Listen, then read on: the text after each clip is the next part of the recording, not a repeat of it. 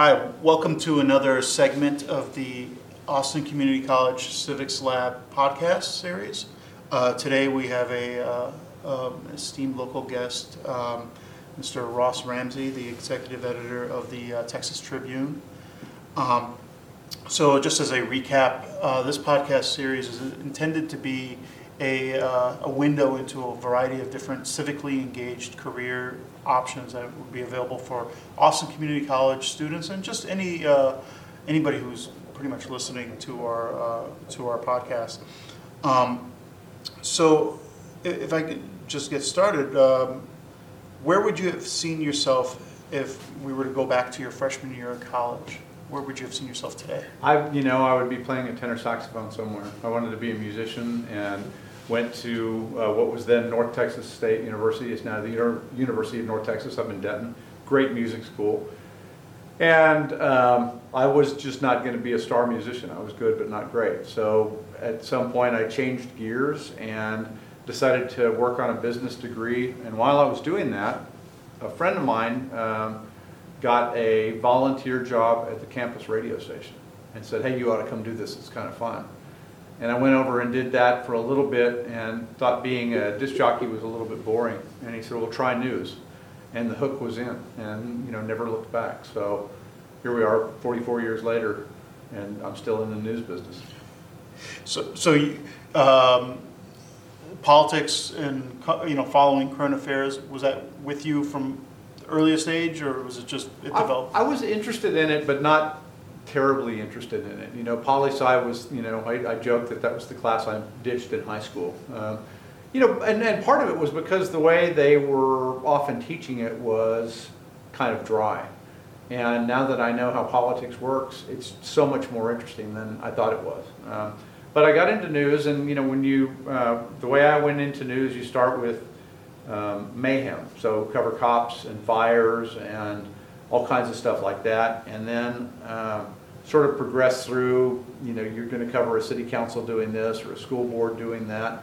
Kind of we wove my way through. Um, after about seven years of radio, I freelanced for two or three years for magazines and then uh, went to the Dallas Times Herald, a big paper at the time in Dallas, as a business writer. And this was uh, in the nineteen eighties, there was a big boom and then bust in the real estate and banking business, savings and loans and all of that. And I kind of covered that. And then um, as that Uh, storyline played out, it took three or four years, but as that storyline played out, I began looking around for, you know, what do I want to cover next? One of the great things about being in journalism is that when you get a little bit tired of something or you get a little bored or you feel like you want to do something else, you just change beats. And, you know, you can go from being a business reporter covering commercial real estate to, in my case, go to the Austin Bureau and cover state government. And so in nineteen eighty-nine, I went to the Austin Bureau and became the bureau chief fairly shortly after that. In ninety-one, I went to the Houston Chronicle, which, because I was still in Austin, was basically in the same building. And it was actually the same window of the same building, three stories up. So I uh, did Houston for a bit and then got a call from John Sharp, who was the controller of public accounts at the time. This would have been about ninety-six. And said, you know, uh, like for you to come work for me. And I went over there for about two and a half years uh, and worked in government. And that was very, very interesting. And it actually made me quite a better journalist because now I, now you can sort of see how it was going on the other side of the fence. You used to, you know, over here you assume or you hear a little bit of it. As you get into it, you say, oh, this is what they're doing. And then when you go back into journalism, you have a better understanding of it. So I bought a newsletter from a friend of mine named Sam Kinch called Texas Weekly, and did that for about thirteen years. And when Evan Smith and John Thornton and I started the Texas Tribune, we folded Texas Weekly into it. And it's now a newsletter inside the Tribune portfolio called The Blast. So that's, you know, it's it sounds very linear. Mm-hmm. When somebody my age talks about their career, it sounds like you went from point A in a straight line to point B. But as you know, it's a series of small decisions and, you know, um, moments when you just say, hey, how do I do that? And, and things just open up for you. Uh, it seems much more linear than it is. Okay. And and I mean, as an outsider, uh, your industry comes off as like a, as an industry over the last couple of years, a couple decades, has been under a lot of uh, has changed tremendously. A lot of stress. Um, it's you know it's a it's a business that's changed fundamentally mm-hmm. and changed basically because of the internet. You know, in the in the eighties, you know, if you were working at a big newspaper, uh, big newspapers were really super profitable, and they made their money on classified ads, which is now Craigslist and eBay. Uh, they made a bunch of money on what they call display ads, which are the big, you know, one or two page grocery store or department store ads, and they made their money on subscriptions. And those none of those things works the same way on the internet. You know, the like I said, eBay and Craigslist took the legs off of classified advertising. Display ads um, are cheaper online than they are in newspapers, and from a newspaper standpoint or a news organization standpoint, less profitable. So they don't hold you up in the same way. And you know, with some recent exceptions, you know, subscriptions are catching on a little bit on the internet, but for a long, long time, subscriptions were mostly a no-no on the internet. So the three basic legs of, you know, what what accounted for the business side of journalism came out. So you've lost a bunch of papers. Um, you you know, the number of reporters working in America has gotten smaller and smaller every year for about twenty years. And you know, there are now big parts of the country that are news deserts, you know, particularly in small towns and in rural Texas and rural America. Um, you get places that used to have at least a weekly paper that don't have anything now. Um, and people, you know, can still get national news and international news, but you can't find out what's going on at City Hall. And I think it puts a real hole in kind of the, the wheel of civic engagement. Mm-hmm. And one of the things we talked about when we started the Tribune was um, as the press corps shrinks in places like the Capitol in Austin or Sacramento or Albany or anywhere, the feedback loop gets smaller. So voters elect somebody and then they send them to the Capitol, they do stuff, you hear about the stuff that they do, and then the cycle comes back around and you judge whether you want them to keep doing it or you want to flush them out and get somebody else new. And if you don't have that information loop that tells you what they're doing and why, then you don't have a full set of information for that electoral and civic cycle, and you know, things come apart and you get big misunderstandings and um, complete non-understandings. I didn't have any idea they were doing that. Um, it makes it easier for sneaky people uh, to do things and not get noticed. Um, it just sort of, it kind of breaks the system. And so, you know, one of the things that I think is really important about journalism done right is that it, it completes that civic loop and that electoral loop so that there's a, a, a impulse and response.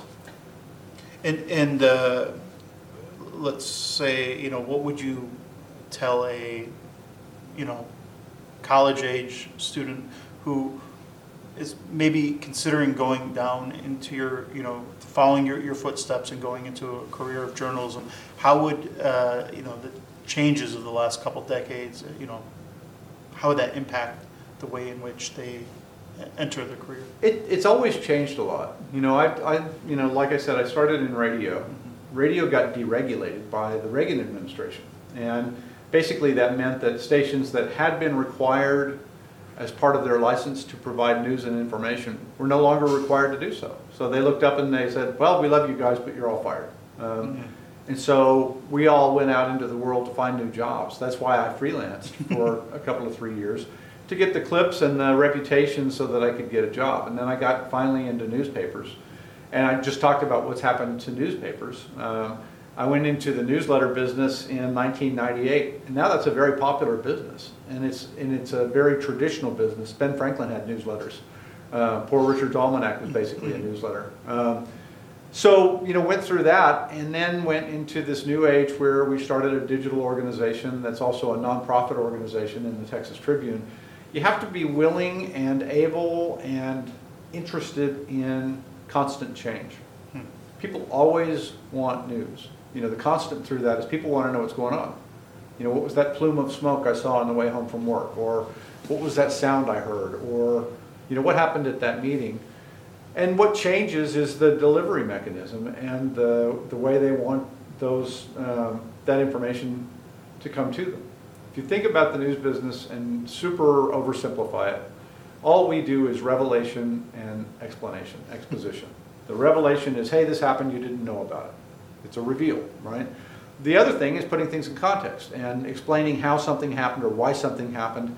You know, this thing that you know about over here from this revealing, here's how here's how we would explain it. Here's how the Texas lottery works, or here's how the education system works, or property taxes, or whatever it is. And if you're really interested in those things um, and are open to changes in the medium in which you deliver them, then, you know, you're set. It's like a backstage pass to everything. So it's a really, really great profession. Uh, it's also a stressful one, particularly if you don't like it. So it's one of those things where people go into newsrooms. We have a, we've always had a lot of uh, internships and fellowships at the Texas Tribune, pretty vigorous program. And you get people who've wanted to be journalists all their lives, who get into newsrooms sometimes and go, wow, this is not my tribe. But you get, you can always see somebody come into a newsroom and, and they kind of watch, you can tell in the first couple of weeks, so can they. Um, they come into a newsroom and go, oh my gosh, this is great. What a playground. And I was one of those. Yeah. So what else would you say that you, you know, gets you to work every day? What, what do you love about your job? I like the fact that it's a backstage pass. That you can go into places and talk to people that you wouldn't otherwise be able to go into or talk to people. We do, you know, what, you know, kind of our mission is to go find out things you don't have time to go find out, or that, you know, you've got to go to work. So while you're doing that, I'm going to go to this meeting, or I'm going to go to this fire, or I'm going to go to this thing, or whatever it is, or go talk to this person, and then tell you what's going on there. I'm your agent, right? I'm there to, you know, who else is going to tell you what the governor's talking about? Who else is going to tell you what the mayor's talking about? Uh, and I'm a person who enjoys that stuff and really gets a kick out of that. And it's kind of amazing to me that I can do all of these things, and all I have to do to get paid is write about it. uh, so, I mean, part of it is just I love the job. I think it's a lot of fun.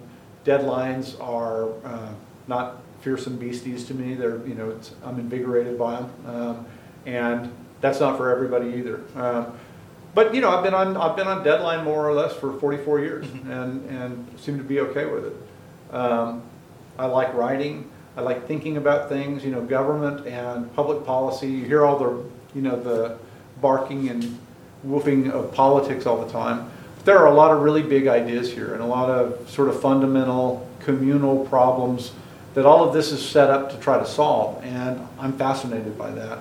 And that's what gets me up in the morning, is I get to go play in that space. And, um, I, you know, just think it's fantastic. Okay. So what what would you say is a, a common misunderstanding of your career? I, you know, I think a lot of people assume that we are um, political actors more than political observers. You know, and sometimes, you know, that happens. Um, you know, you always, in every in every kind of career or every kind of craft, the best practitioners also have to answer for the worst practitioner, right? Um, and, and you know, I think the, the best of journalism is something that's really, really terrific to aspire to. And we all make mistakes in things. But I think a lot of people think that, you know, my, my idea, one of my ideas of journalism is that we're not really on the playing field, we're in the press box, watching the playing field and trying to describe the action and why they did that and why they did this. And um, then you also have uh, commentary where people, you know, take a little bit more latitude and say, here's what I think they're doing. I like that, or I don't like that, or I think this is wrong, or maybe not wrong, or this is why this works in, as a political thing, but not as a policy thing, and do that kind of analysis and taking things apart. And I think if you're honest about that, and if you're, um, um, and if you work hard, you know, I think I think that's valuable to people. It's when you're not honest about it, or you don't work hard, or when people get mad, you know, they mischaracterize it. And, you know, everybody knows the kind of reputation journalism has. But people still go to the news. And, you know, there's a there's a difference between, like there is with everything else. I have restaurants I like and restaurants I don't. I have journalists I like and journalists I don't. Um, but I think it's an essential piece of the civic puzzle.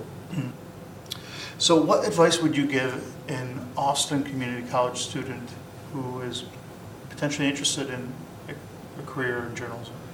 you know, find places to write, find places to um, do the work, you know, school papers, newsletters, all those kinds of things. There are some uh, some freelance opportunities open to students, um, sometimes just for credit. You're just trying to get, you build a portfolio, trying to build. So if you come into me and say, hey, I'd, I'd like to get a job, my first question is, where have you worked, what have you done, let me see your stuff, right? So you're trying to build a portfolio. You also want to, and this would be true if you wanted to be a journalist or if you wanted to work on a political campaign or anything like that, show up. I mean, just, just be present. Try to be around the people that are doing it. Hey, can I help? What can I do? What can I do? Be enthusiastic, show up, apply for fellowships, all of those kinds of things. And see, you know, if you go on an internship, you go into an organization, and the organization's looking at you, and they're trying to figure out, is this is this person going to be a good journalist, or is this person going to be good at this or that, or whatever it is. But there's another thing that people don't talk about nearly as much, and that's for the person who is the intern. Is this for me? Is this the kind of thing I want to do? Is this is this the kind of thing that's going to have me hopping out of bed when I'm twenty-five and thirty and thirty-five and forty? And as old as that, that Ramsey guy, right? And, and you know, at some point, um, you know, pretty early on in the process, you decide. One of the essential things in journalism, this is going to sound weird, but, you know, one of the essential things we do is it's a, it's a really interesting ability that you develop to walk into a room where you're not completely familiar with the subject, where you don't know which of the players is the important player necessarily, and you walk out three hours later and tell a story about it. And so there's a kind of thinking that you get into as a journalist that you find out very quickly if you're built for this or not. You know, um, some people really like this kind of thing and some people really don't. Interesting, a lot of, interestingly, a lot of journalists are introverts. But you walk into a room, you kind of watch the thing, you suss it out, you know, they're arguing about, you know, veterinary law or whatever the heck they're arguing about. You try to figure it out, you try to figure out who looks like they know what they're talking about, you talk to those people, and then you walk out and you tell first an editor and then your readers or your viewers or your listeners what the heck was going on in there. Um, and if any of that sounds interesting, then the way into it is just to kind of get around people who practice it and raise your hand. Just be in there and, and you know, how can I help, how can I help? You know, the old line about politics is go in and make coffee. Right? Do all those things. And and to some extent, a little harder to do in journalism, but that's the essential thing. I, I'm here, I can write, I know how to do this, I'm not a pain to manage, um, and I'm eager, and here we go. That's how you go. Okay. Thank you, everyone, for listening in to another episode of the A C C Civics Lab podcast. I want to thank our guest uh, today, Mister Ross Ramsey. Thank you. Yeah. Signing off.